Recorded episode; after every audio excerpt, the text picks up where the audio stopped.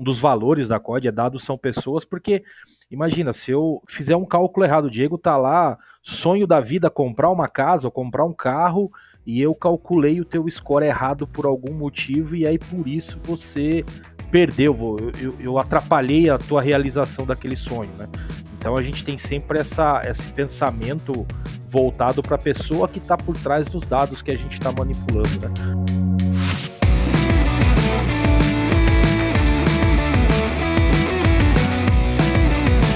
Fala Dev, beleza? Mais um episódio do podcast Fala Dev aqui pro canal da Rocket City. Hoje eu tô aqui com a galera da COD pra gente conversar um pouquinho, principalmente sobre dados, aqui com o André, com o Kleber, com o Rosco.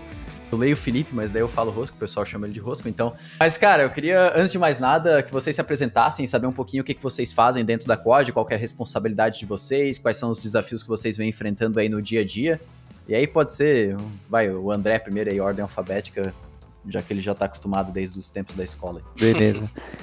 Bom, eu sou o André, eu sou coordenador e líder técnico de um dos times de desenvolvimento aqui da COD. A gente tem muito desafio aqui dentro, muita coisa para fazer. A gente atende tanto clientes internos quanto externos, né?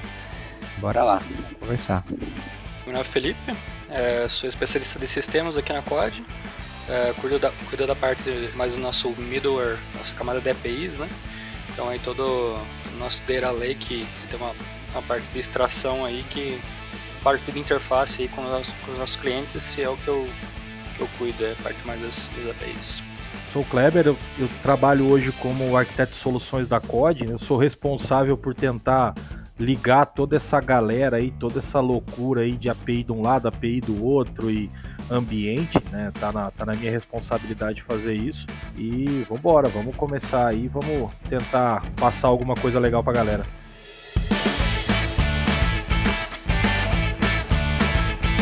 Pessoal, quem que vai puxar a frente aí e explicar para a audiência o que, que a Quad faz, principalmente em termos técnicos, assim, para galera que é dev entender um pouco do trabalho de vocês, né? Eu até acessei o site de vocês lá e a gente já conversou, entendi que vocês fazem um monte de coisa ao mesmo tempo, mas qual que seria aí os, vai, os principais serviços que a Quad oferece e traz para vocês os desafios técnicos maiores? Assim? Ba basicamente, a, a ideia da Quad, né? Quad nasceu para aplicar inteligência sobre dados, né?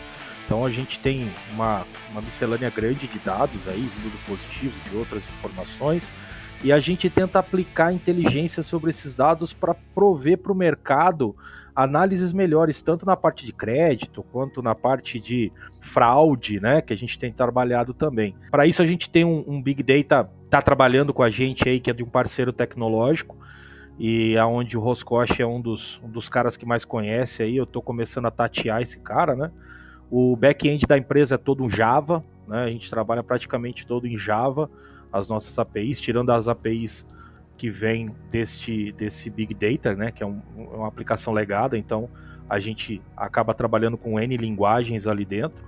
Mas basicamente é isso, é aplicar a inteligência aos dados, né? Transformar os dados em alguma coisa utilizável e que possa trazer é, algo de bom aí para os nossos clientes, tanto na análise de crédito quanto também nas análises de fraude. Né? Acho que é legal também falar que esse Big Data né, que a gente usa aqui, chama HPCC, ele é bem grande nos Estados Unidos, por exemplo, com, com bancos, instituições financeiras, e a COD ela foi quem trouxe essa solução para o Brasil, e a gente fomenta ele aqui também, a gente aplica cursos, sobre ele, então é, é bem bacana aí, uma coisa que a gente está tentando também espalhar por aqui. Só lembrando, né, que a COD ela, ela nasceu junto com o cadastro positivo, né? Então, a ideia sempre da COD foi trazer uma análise de crédito mais justa para pessoas, né? Porque até então o mercado brasileiro ele era voltado mais aos dados negativos, né? Você era o devedor da praça, né? Que está com o nome sujo na praça, você não consegue crédito em lugar nenhum. E a COD veio com, com o intuito, né? Ela veio junto com a lei do cadastro positivo então ela veio com, com essa ideia de, usa, de usar os dados do cadastro positivo ali, que são é, necessariamente dados de cartão de crédito, consórcio, empréstimo, uma gama gigantesca de dados, é, até mesmo utilities, né, que, que entraram agora, então luz, água, telefonia. Então todo esse tipo de dado agora a gente usa para conseguir é, estabelecer um, um, score para os bons pagadores, né? É o contrário do cadastro negativo que você só via as dívidas da pessoa e você não conseguia, não conseguia estabelecer um, um profile para essa pessoa, né? Um, um bom perfil de crédito para essa pessoa. E essa gama tão grande de dados, né? O, o Rosco pode até passar algum, um pouco da, da quantidade de dados que a gente tem aí. Isso força com que a gente tenha que trabalhar numa plataforma tecnológica que nos proveja é, rapidez no processamento, tanto na ingestão quanto na, no trabalho, no processamento, na, na montagem desses dados, né, desses scores que a gente chama, né? E é essa plataforma que a gente que a gente importou dos Estados Unidos com esse parceiro tecnológico nosso. Ela usa algumas tecnologias proprietárias, então, diferente do que você vê no mercado, aí Hadoop, essas outras plataformas, a gente que utilizam Spark ou Scala para poder fazer toda a parte de programação, a gente usa uma linguagem chamada ECL, que é uma linguagem proprietária dessa plataforma. Então é isso que o André falou, a gente acaba tendo que formar os profissionais, né, fomentar esses profissionais. A gente tem parcerias com faculdades para ministrar cursos, para trazer a galera para essa nova forma de trabalho, essa nova forma de, de montar essa, essa estrutura de dados. Né?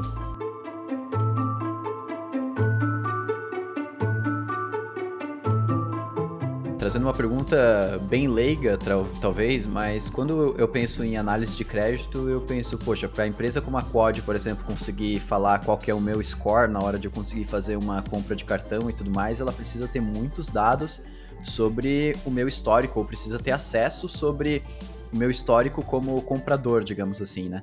E aí uma pergunta leiga talvez é da onde que isso vem? Da onde nascem esses dados? Como que esses dados são armazenados? Como que vocês têm acesso a isso?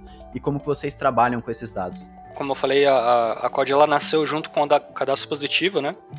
Então, o que é o cadastro positivo, essencialmente? Você passa a tornar os teus dados, é, tanto de cartão de crédito, consórcio, empréstimo, aí uma, uma mais variada gama de, de, de dados, você passa a tornar ela utilizável pelos birôs de crédito. Então, antigamente, como é que funcionava o cadastro positivo, né? Ele, ele era opt-in, ou seja, você tinha que optar é, expressamente para você compartilhar os seus dados com, com as empresas de, de análise de crédito. Só que qual que era o problema do, do opt-in? Você, por você ter que optar é, expressamente para, para a entrada, a adesão era muito baixa. Então, quando surgiu a, a lei do cadastro positivo, ele, ele é um opt-in automático e se você quiser, você pode é, sair, né? Você pode fazer opt-out dessa, dessa plataforma. Mas agora, como, como passou a ser opt-in, basicamente todos é, os brasileiros que têm um cadastro em algum tipo de instituição financeira, ou até mesmo de utilities, né? Aí entra telefonia, é, dados de água, luz, mais variada gama de dados. Como a gente tem uma licença de birô para operação, a gente tem acesso a esses dados. E, logicamente, todos, todas as precauções para evitar o, o, vazamento desses dados são sempre tomadas, né? A gente, a gente faz aí parte da... A gente tem o selo da ISO 27001. Todos esses dados, eles são passados para a CIP, né? Que é a Câmara de, a Câmara de Pagamentos. Esses dados da CIP, eles são repassados para a gente é, diariamente, né? Então, aí diariamente a gente, recebe uma quantidade muito, muito grande de dados, não vou ter aqui de cabeça a, a quantidade mais ou menos, mas é, é, é muito, assim, a gente recebe é, aí das cinco maiores instituições financeiras do, do, do, Brasil, né, que não preciso falar o nome, mas todo mundo sabe quais são.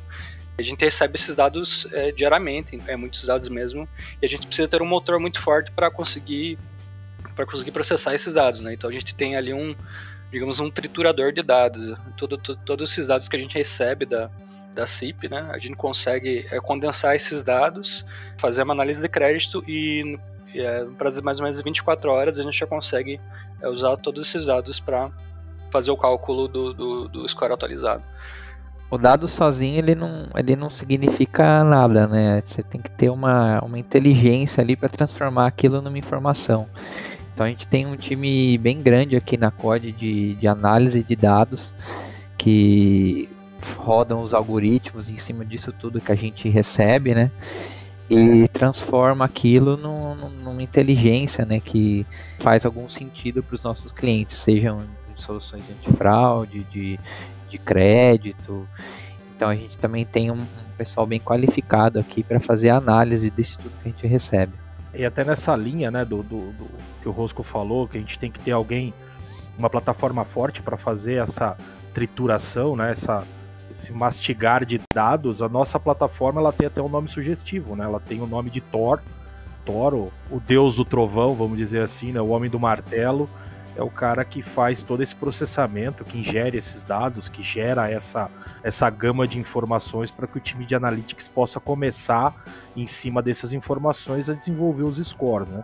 Porque assim, é interessante até falar para o pessoal o dado do, do, cadastro positivo ele não pode ser é, entregue de forma aberta para os clientes. Tá? O que a gente pode entregar são, são scores, são, são valores, né, números, escala de valores aonde eu te digo, de acordo com os dados que eu tenho, que são sigilosos, qual é o teu score, por exemplo, de crédito, ou qual é o teu score para fraude, né? Você é ou não um fraudador. Eu não posso te dizer para a empresa você, ah, o Diego é um fraudador, não? Eu posso te dar um score dizendo, olha, o score dele para fraude é X. Você decide aí do teu lado o que você vai fazer com essa informação, mas eu também não posso dar informação aberta, tá? Essa informação ela não pode sair de dentro dos domínios da COD como dado aberto, né? É sigiloso.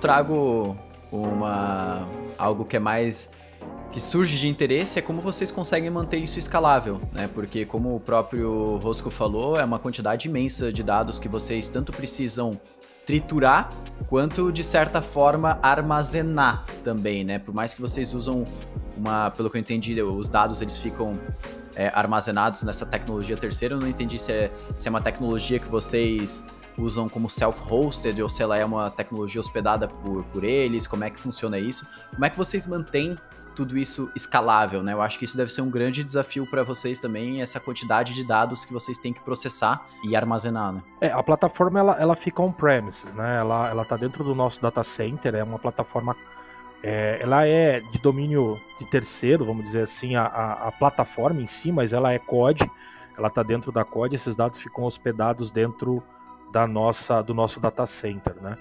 Rosco, se você quiser explicar um pouco aí como é que funciona a estrutura do, do, do HPC, como é que a gente escala, como é que ele, ele trabalha em, em cluster, é, é legal também para a gente passar esses dados. Como o Claro falou, a gente tem uma grande estrutura on-premises, né? Porque é, um, dos requisitos, da, na verdade, da estrutura era que a gente não tivesse uma conexão externa com, com, com a internet. A partir do momento que a gente recepciona esses dados, você está mesmo preocupado com com essa questão de segurança da informação, né, de a gente não ter isso de forma muito exposta. É, a gente tem isso on-premises, até mesmo porque a gente consegue é, observar mais as bordas de saída, de alguma possível saída desse, desse dado né, para fora. Então, a estrutura que a gente tem aqui, ela foi dimensionada logo no, antes do começo do projeto, do cadastro positivo, né, então foi estimada ali qual que era a, a vazão esperada de, de dados diários e quanto de dados que seria processado para ser disponibilizado para os nossos clientes, né, os que consomem os scores, os indicadores. E essa estrutura ela foi é, superdimensionada. Mas a escalabilidade é, em si, aí até o, a parte do, do Pix aí eu acho que seria até mais interessante falar da parte de escalabilidade.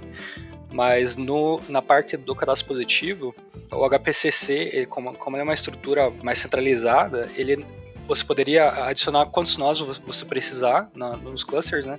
Porque, por exemplo, a gente trabalha com mais de duas centenas de clusters é, de, de, de, de, nós né, no, dentro do cluster. Então, se você precisar adicionar um nó nesse cluster, né, um nó para fazer mais processamento, para conseguir dar mais vazão, é, você consegue adicionar um nó e você precisa apenas refazer a configuração, né? Como, como o Kleber mesmo tinha falado lá, ele é uma plataforma um pouco é, empresarial ainda, né? O, o HPCC em si foi aberto o código dele há 10 anos atrás, é mais ou menos recente, hein?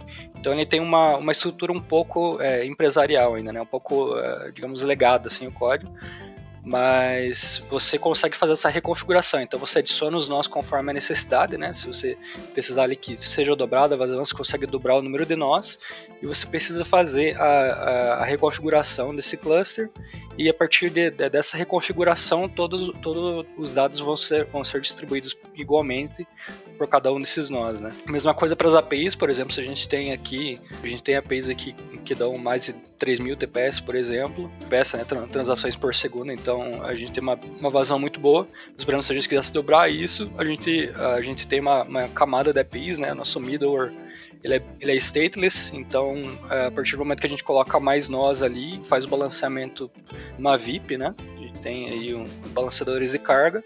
A partir do momento que a gente coloca esses, esses nós funciona, é, funcionais, é, a gente tem uma, uma distribuição é, igual de carga.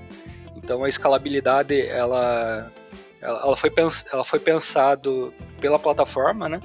mas na, na, estrutura em si, na nossa infraestrutura, a, a nossa infraestrutura ela é superdimensionada para a gente já não ter, ter que se preocupar com isso, digamos, diariamente. Né? Então seria mais ou menos isso. Daí a parte do Pix ali já é outra, é outra parte, né? Tem a questão de Kubernetes e pods aí, eu acho que o, o Kleber e o André conseguem falar até melhor aí. É, aí na outra ponta a gente tem a, a, as APIs de cliente, para clientes, vamos dizer, algumas APIs que a gente foi criando. Uma delas é a, a, do, do Pix, né, onde a gente faz a parte de antifraude do Pix. E elas contam com, com Kubernetes na, na, na ponta, onde a gente tem a escalabilidade horizontal do, do Kubernetes funcionando. Então a gente tem lá N nós trabalhando e a escala é feita automática através do consumo. Então, conforme a gente vai recebendo mais consumo na API, o Kubernetes vai escalando os pods, né, vai escalando essas, essas APIs para que a gente possa atender. Isso fica atrás de um load balancer do próprio Kubernetes, que a gente fala, que é o Ingress, né? A gente está usando o Istio em alguns pontos. A gente tem clusters que estão na AWS e clusters também dentro de casa. E a gente usa para orquestração, a gente está usando hoje o Rancher. Uh, a gente viu vários orquestradores, mas acabou optando pelo Rancher aí pela facilidade e, e tranquilidade para o pessoal de, de infra DevOps poder trabalhar. Né? Eu acho que é uma curiosidade aí nessa linha né, de escalabilidade, nessa solução do, do, do CodeX, né, que é o nosso sistema de antifraude aí, que é interessante assim que menos é mais, né? A gente pensa assim de escalar, nossa, vou fazer uma API aqui, vai ter um monte de instância no ar e etc. Mas na verdade você tem que dimensionar certinho o que você está fazendo para a carga que de fato você está recebendo, né? Quando a gente começou com, com essa solução em, em, produção, hoje a gente está com um consumo bem alto já de, de, de, clientes, né? Mas no começo sempre vai engateando, etc. E aí a gente fez os nossos testes né, em ambiente de, de de homologação estimando um alto consumo por segundo né? de, de, transações, a gente tinha que responder essa solução aí, como ela está dentro de um contexto transacional aí de, né, de, de, transferências de bancos, etc., ela tinha que responder aí no tempo máximo de 45 milissegundos. Então a gente montou um ambiente para que ela recebesse bastante paulada, bastante gente consumindo. E quando a gente jogou isso em produção, no começo, até um cliente configurado do lado dele, depois outro, o volume de conexão ele é mais baixo. E na verdade, você ter muita instância quando você tem pouco consumo, isso é ruim, na verdade. Primeiro, assim, pela questão óbvia de que você está tendo custos que não estão se pagando ainda, né? Mas pela questão tecnológica também, falando ali do tempo de resposta, que quando você tem muita instância dormindo, quando cai uma requisição lá nela, puta, você vai abrir uma, uma conexão HTTPS nova, você vai abrir uma conexão com o banco nova, e aí você fica perdendo tempo, que se você tá lá numa, numa instância que já tá quente, tá tomando paulada lá, isso é muito melhor. Então, assim, é, é legal, assim, quando vai pensar nessa, nas APIs, né, escalabilidade, não jogar lá na frente, assim, puta, vou estimar que vai ser paulada. Aqui, é claro, depende do tipo de tecnologia, né? Quando o Rosco estava falando aí no caso do HPCC, ela, a gente já estima assim, porque ela preparada para essa forma, gente pensar grande e ela vai funcionar bem, mesmo que ela tenha bastante espaço ainda para evoluir, mas com outras tecnologias você tem que pensar se esse é o melhor caminho. Às vezes é melhor você estimar menos ali, deixar ela para aquela quantidade que você de fato está recebendo ali naquele momento e deixar que ela vai se auto-escalando para não ter esse, esse problema aí de ter máquinas ali, instâncias inativas que vão perder um tempo que as outras não vão perder, né? Até um, até um ponto legal, né? A gente, eu e o André, quando, quando percebemos isso, a, a tecnologia é trabalhada em Java, com Spring Boot, a gente foi tentar estudar, ver o que estava acontecendo, por que que isso, por que que isso rolava, né? E a gente percebeu que isso é padrão do, do Java, ele tem que esquentar, né, o famoso warm-up da, da aplicação. E a gente foi procurar uma solução, pô, deve ter alguma solução para que eu possa fazer esse warm-up. E a maioria do pessoal que eles usam é usar ferramentas de bitmark é, para dar essas porradas que o André falou, né? Você faz uma porrada de, de requisições, às vezes até requisições fakes, mas você faz essas requisições para ativar e para esquentar todas as JVMs que estão trabalhando para que ela possa responder de uma forma mais rápida, né? É, é até estranho, né? A gente está na tecnologia aí do século XX tendo que esquentar as coisas como o pessoal fazia com as válvulas, né? Então é, é uma coisa contraditória, né? Isso aí ia completar que o bom é que como a gente cons consegue hoje ver certinho como que nossa API está crescendo o consumo dela, a gente não precisou ir para esse tipo de estratégia, né? Hoje a gente está bem escalado assim, no sentido que é, a gente consegue só com o, o, consumo real ali dos clientes manter nossas, nossas VMs aí com uma performance bem legal. Aumentando o consumo, elas também vão, vão, vão escalar também com uma performance bem bacana. Mas tem essas estratégias aí que o Kleber comentou que tem gente que realmente ele, vai por essa linha. Esse projeto foi legal porque teve muita escovação de bit nesse projeto, né? Esse projeto ele começou com uma, um, um deadline de tempo de 6 segundos e esse tempo foi começando a cair conforme o projeto ia andando até o ponto que a gente chegou a 45 milissegundos como, como target máximo de resposta.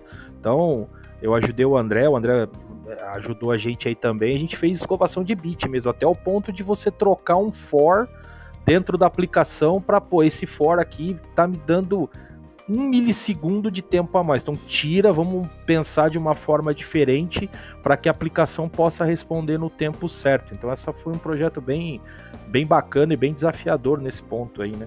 E para o pessoal que fala que Java é lento, né? Oh, Java é lento, aí a gente responde hoje tem requisições sendo respondidas em 5 milissegundos. Então, Java não é lento, tem que saber usar, né? Lento é o código do programador. Exatamente. Exato. Eu falo eu, que cada programador lado... tem. Quando você lê o código, né? Apesar do código estar tá escrito ali como se em, em letras, né? É, dependendo do teu, do teu editor, eu falo que cada programador tem uma letra, né? Você consegue ver o código pela escrita do jeito que o cara montou. Você consegue saber de quem que é aquele código, né? Então cada um escreve com a sua letra dentro do código. Uma coisa bacana dessa solução aí também, indo lá pro lado de dados que a gente estava conversando, a gente faz uma leitura de dados também, que a gente chama de biométricos, né? Que a gente consegue pegar, por exemplo, não só o que a gente recebe aí dos dados do positivo, de comportamento histórico do usuário, etc., mas a gente consegue pegar também, sei lá, você está no aplicativo do banco fazendo uma transação e como existe um embarcado né, no, no aplicativo, um, um, código nosso, daí, um SDK, a gente consegue pegar padrões aí, por exemplo, de como que o Diego costuma segurar o celular.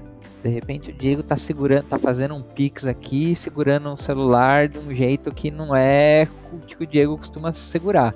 Então vamos dar um desconto aqui no, no, nesse score dele, porque pode ser que não seja o Diego.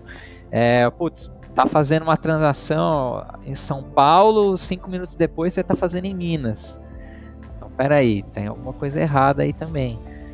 Então, esse tipo comportamental, né, que a gente chama biometria comportamental, também usa nas nossas soluções aqui, é um negócio bem legal. Tadinho do Diego, quebrou o braço direito, não consegue mais passar o Pix nenhum.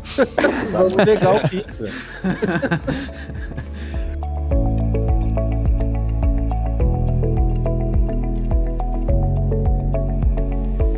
Mas, cara, isso é legal vocês dizerem, assim. E uma da. Me veio uma curiosidade, assim. Como que vocês mantêm se existe algum órgão ou vocês têm um time interno que testa a eficiência da análise de crédito que vocês estão fazendo, assim. Como que vocês dizem, tipo, ou testam, sei lá, a gente tá acertando no score, a gente tá conseguindo manter um padrão legal, sei lá, vocês alguém passa para vocês, ó, 100 compras e agora eu vou testar vocês. Me retornem qual que é o score que vocês dão para essas compras e para eu validar se tá funcionando ou não tá. Como é que é esse processo? Bom, a gente tem um time de, de analytics, né? Basicamente eles pegam todas essas, essas transações que a gente faz, né? Previamente, na verdade, antes até da gente ter implantado isso, digamos, um score produtivo, pegou todos os atributos que a gente quer analisar, eles fazem essa análise, digamos, é, do, de comportamento de pagamento e tudo mais, e eles, eles que estabelecem essa essa metodologia do score, né? Essa fórmula, digamos assim, que vai por trás do score. Então, tudo é mastigado, eles fazem essa, essa fórmula e depois eles calculam a aderência, né? Porque aí, beleza, eu tenho calculei um score aqui que teoricamente é isso aqui. Aí ele, a gente pega ali casos é, específicos, né? Ou faz essa mesma simulação, né? Vê, por exemplo, um comportamento X deveria dar um score é, alto. Um comportamento Y que tem, tem algum dado negativo, tem um atraso de, de, de, de fatura, então ele tem que dar um score mais baixo. E, e é sempre feita essa análise de, depois de, de implantado a solução, né? De implantado a fórmula de cálculo é, analisada a aderência dessa forma de cálculo no perfil daquela pessoa e no comportamento de pagamento dela. Então a gente tem um time dedicado para isso que está sempre olhando os dados, né? Até o nosso lema aqui, na verdade, na COD é os dados são pessoas, né? Então a gente tem por trás desses dados tem uma pessoa por trás que está querendo ter crédito na praça ali, tentando tirar um cartão. Então a gente sempre pensa nessa dessa forma, né? Tem, tem sempre alguma pessoa ali por trás, não são simplesmente dados. E a gente está sempre na busca também de, de melhorar assim essa verdade, né, desse desse score, né? A gente lançou no fim de fevereiro aqui na COD o que a gente chama de score terceira geração, que é uma nova fórmula, inclusive mais aprimorada, com mais dados de cálculo de score. E a gente está sempre evoluindo também nessa fórmula que o time de dados monta é sempre buscando ter dados, informações mais precisas também. Sempre pensando no que, no que o Rosco falou, né? Isso é, um, isso é um lema, uma missão da COD, né? Um dos lemas, um dos valores da COD é dados são pessoas, porque imagina, se eu, se eu fizer um cálculo errado, o Diego tá lá, sonho da vida, comprar uma casa ou comprar um carro, e eu calculei o teu score errado por algum motivo, e aí por isso você perdeu, eu, eu, atrapalhei a tua realização daquele sonho, né? Então a gente tem sempre essa, esse pensamento voltado para a pessoa que está por trás dos dados que a gente está manipulando, né? Não só na questão de geração de, de, de scores, mas também na, é, na proteção desse teu dado, né? Um vazamento desse dado aí pode, pode te comprometer de alguma forma. Imagina, o pessoal fala, ah, vazou só CPF e telefone. Pô, CPF e telefone é chave do Pix hoje. Então não é um dado só, pô, só o CPF do Diego, eu vou fazer fraude. Eu tenho uma das chaves de Pix que o Diego usa, por exemplo, para fazer Pix no banco. Eu posso trabalhar de uma forma fraudadora em cima disso, né? Então a gente tem sempre essa, essa preocupação aqui dentro. Né? E cara, isso me trouxe uma, um insight aqui, porque vocês usam muito dados externos. Vocês alimentam esses dados também? É, nasce informações de dentro das APIs da, da Quad que são compartilhadas com o mundo externo, por exemplo, aprovei aqui, dei um score para uma pessoa e deu fraude. Como que vocês usam dessa informação? É, essa informação consegue alimentar, digamos, o sistema para que seja mais fácil identificar uma fraude posterior dessa mesma pessoa, sabe? É, é a questão da base compartilhada, né, André? Do Pix, né? É, na nossa solução de, de antifraude, principalmente, a gente tem isso de duas formas, né? A gente tem tanto o feedback da transação, quanto você, um cliente nosso chama algum, algum score, né, para alguma transação que ele está fazendo, ele pode depois fazer um feedback daquela transação. Ó, isso realmente, isso foi fraude, isso não foi fraude, é, não, eu E aí vocês têm acumulado no banco, foi um tipo, falso booleano, positivo. Assim, deu merda ou não deu merda? Daí, Exato. Foi fraude, deu merda. Isso, é.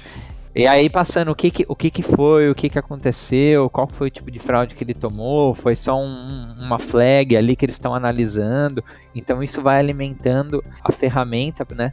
E com certeza isso, na política de, de geração de score isso é levado em consideração, né? E a gente tem também o que a gente chama aí de base compartilhada nessa solução aí de antifraude, que todos os clientes eles fazem parte aí de um, de um acordo de compartilhamento de dados mesmo, né, como o nome diz aí. E eles, a gente recebe deles arquivos aí com informações de, por exemplo, chaves Pix estão sendo monitoradas, não necessariamente é, é uma fraude ainda, mas estão sendo monitoradas porque estão com algum comportamento suspeito, chaves Pix que é, entraram numa lista de bloqueio.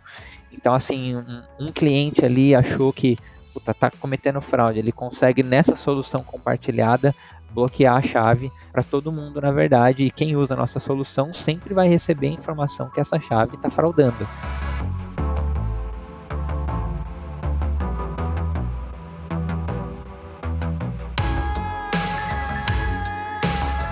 E aí tu puxou, acho que o Rosco tinha falado um pouquinho sobre isso, eu acho que é legal puxar o tema, que é a questão da LGPD, né? Como que vocês tiveram que se talvez mudar alguma coisa internamente, como é que vocês trabalham com isso? Porque pelo que eu entendi, vocês recebem uma massa de dados gigantesca que vocês precisam triturar, como vocês mesmo falaram, e armazenar isso, isso fica armazenado no próprio data center de vocês, ou seja, muitas informações.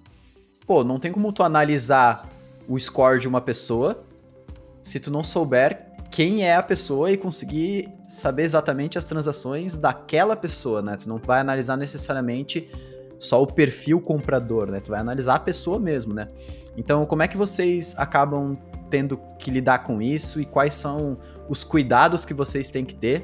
E até se isso tem alguma coisa a ver com o opt-in que a pessoa faz lá automático, a pessoa já aceita, como é que funciona tudo isso? Então, a gente, a gente tem uma, uma série de barreiras de segurança, vamos dizer assim. A gente, eu, o André, até o Rosco, a gente trabalha muito forte com os times de dev para convencê-los de que essas barreiras são boas, porque isso acaba, em alguns momentos, atrapalhando até o cara desenvolver. Pô, preciso baixar uma biblioteca. Não, você não pode baixar porque ela tem que passar pelo meu Artifactory, e o Artifactory aqui foi lá e bloqueou porque ele acha achou alguma vulnerabilidade nessa biblioteca que você quer usar. Ah, mas eu quero subir tal coisa para o Git. Não, você não pode subir tal coisa para o Git porque ele caiu em uma ACL aqui dizendo que são dados vulneráveis que você está tentando subir. Então a gente tem diversas barreiras aí de segurança, né, para isso. Uma delas, inclusive, é que os dados produtivos, os devs não têm acesso. Nenhum dev tem acesso a isso. Eles não, tá? eles não conseguem falar, me dá uma cópia do DB de produção aí pra eu testar. De jeito nenhum, cara. Me dá uma cópia do DB de produção que eu quero ver se minha sogra comprou algum presente pra mim de nada. Cara, nem o CTO, se ele pedir, ele toma um não na cara. Então tem Só de você falar parte... isso daqui, ó. Só é, de você já... falar isso daqui, SI já vai interceptar e entrar na chamada aqui. É, daqui a pouco SI já tá conversando com a gente. Não, mas é, tem, tem essa parte, o pessoal não tem acesso. Então os dados que o pessoal trabalha para desenvolvimento ou são dados fake, né, dados que a gente gera fake, ou são dados que a gente chama de anonimizados, né? O que, que seria um dado anonimizado? O que, que é? O pessoal fala, pô, anonimiza anonimização, né? Uma palavra ruim de falar, de dados. Basicamente, não é só você ir lá e, por exemplo, rachear o CPF do cara. Então, eu tenho todos os dados do Diego aqui e racheei o CPF, eu não consigo saber quem que é o Diego. Não, esse dado ele ainda é identificável. Tem duas formas de você ter dados: dados identificados, que é onde você tem o CPF, ali você sabe quem é a pessoa, e dados identificáveis. Por exemplo, fui lá e racheei o, o CPF do Diego. Beleza, não consigo saber qual o CPF do Diego, mas eu tenho na base o nome do Diego, o nome da mãe do Diego e a data de nascimento do Diego. Beleza, faço cruzamento de base, sei quem é o Diego. Descubro o CPF do Diego. Então, tem que ter esses cuidados, né? Então, quando a gente anonima, anonimatiza os dados, sei lá, palavra ruim do caramba, quando a gente faz essa, é, é, esse esquema nos dados, o que, que a gente faz? A gente toma cuidado de mudar CPF, a gente toma cuidado de alterar nome, é, data de nascimento, a gente faz essa mexida nos dados para que os devs possam trabalhar, tá? Então essa é uma das, uma das frentes de segurança. Dados nossos, por exemplo, que estão na AWS. Todos os dados da AWS a gente mantém sempre dentro do Brasil por causa da LGPD. E esses dados ele tem sempre criptografia de repouso. Então você não consegue pegar o dado por si só. O dado está lá criptografado. Você vai ter pelo menos um trabalho aí para poder tirar esse dado, né? Essas são algumas das, das seguranças que a gente faz. Por exemplo, é tráfego de API. A gente tem uma API que a gente disponibiliza para clientes que a gente usa o conceito de JWE, que é o JSON Web Token, só que ele vai encriptado. E essa encriptação ela é trabalhada com um certificado de ambas as partes com chave rotativa.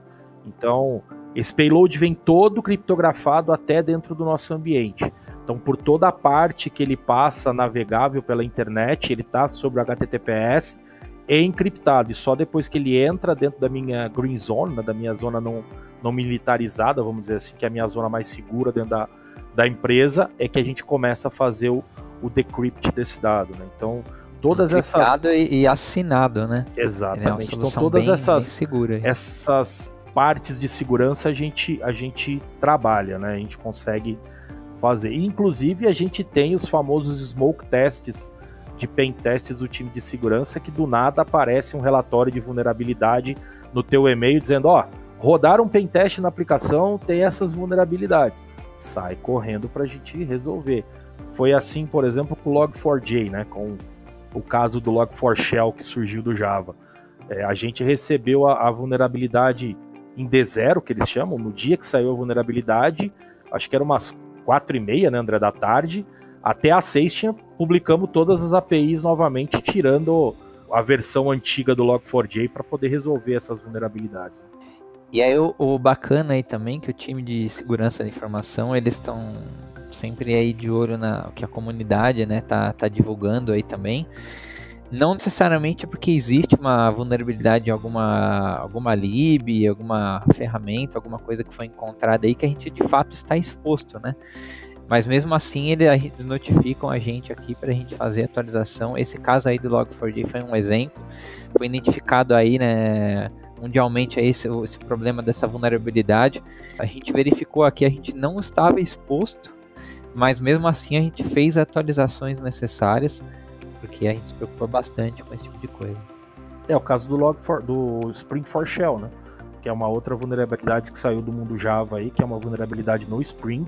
Spring Spring Boot, a gente já está trabalhando aí para poder, mesmo não estando exposto, a gente já está trabalhando para reverter, para não ter essa possibilidade aí de vazamento por, por esses ataques. Né?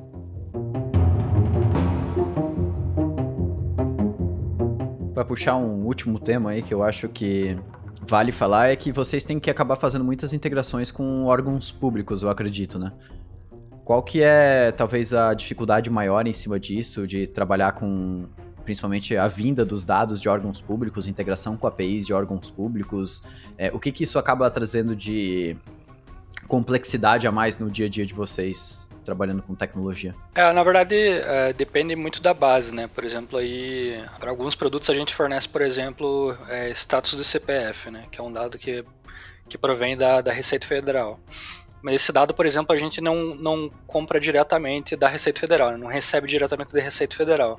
É, para isso a gente também tem outros agregadores de dados, né, que são outros, outros fornecedores, qual eles enviam a base para a gente, seja via RCFTP, Connect Direct, enfim, tem uma, uma variedade de, de, de, formas que a gente pode receber essas bases também.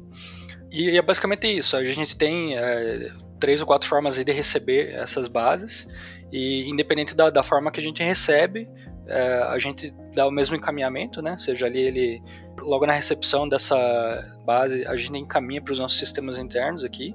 Tem componentes que direcionam os arquivos dentro do próprio do próprio data center, né? Então desde a camada de recepção até, digamos, a parte que é onde a gente disponibiliza, digamos assim, a, o dado para os nossos clientes, é, a gente tem todo o controle desse fluxo, né? A gente sempre sabe onde é está determinado arquivo.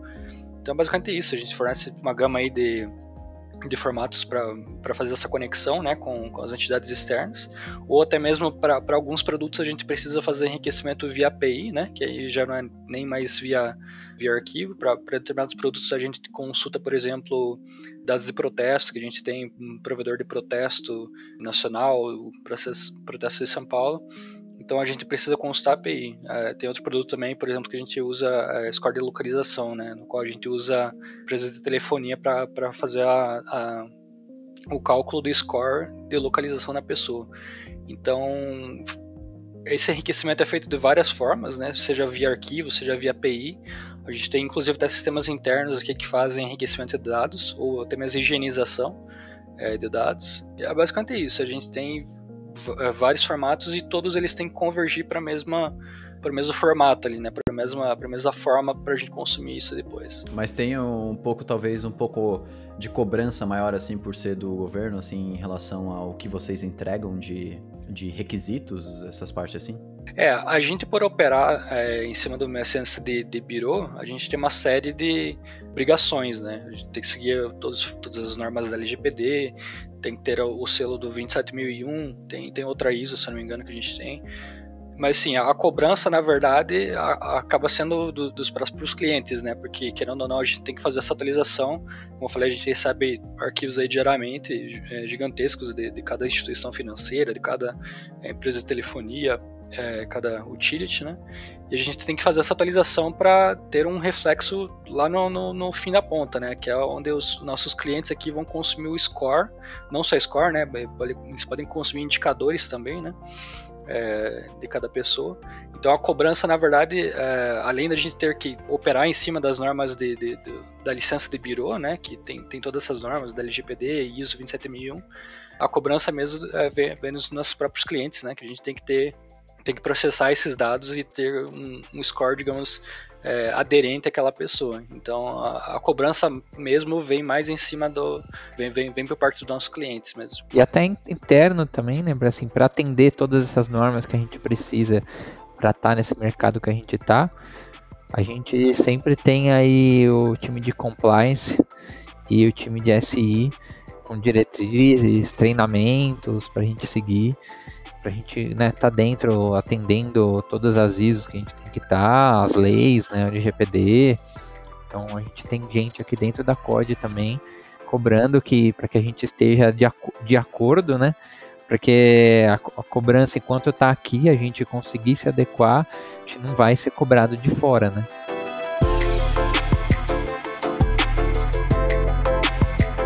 Pô, cara, muito massa, assim, eu acho. Pô, gostei mais, demais do papo, eu agradeço demais vocês aqui pra gente ter essa oportunidade de trocar essa ideia. E deixo aberto aí o final aí, caso vocês queiram deixar alguma mensagem e fiquem à vontade para deixar o, o tchau aí para todo mundo que tá ouvindo e assistindo vocês aí. É, a gente que agradece a oportunidade, né, de poder falar um pouco de como a gente trabalha aqui, dar um pouco da realidade do trabalho do dia a dia, né? A galera aí trabalha como deve, muitos às vezes não tem a oportunidade de trabalhar com empresas aonde você tem todos esses controles de segurança e é o que a gente brinca, né? Quando o pessoal vem de outras áreas de dev para nosso time, a gente tem que fazer a conscientização, mostrar pro pessoal que isso é válido, que é bom e tal. Então é, é legal a gente poder falar um pouco desse nosso dia a dia. Isso é, é bacana compartilhar com o pessoal. Eu acho que o que a COD faz aqui é, é bem bacana, né? É uma tendência aí já de alguns anos você extrair inteligência de dados, a gente tem muita coisa que a gente consegue extrair aí para o mercado, dar soluções bem bacanas. E para quem é consumidor aí, faça cadastro lá no nosso portal consumidor, você consegue extrair seu relatório LGPD, né, as informações que a COD tem de você, ver seu score.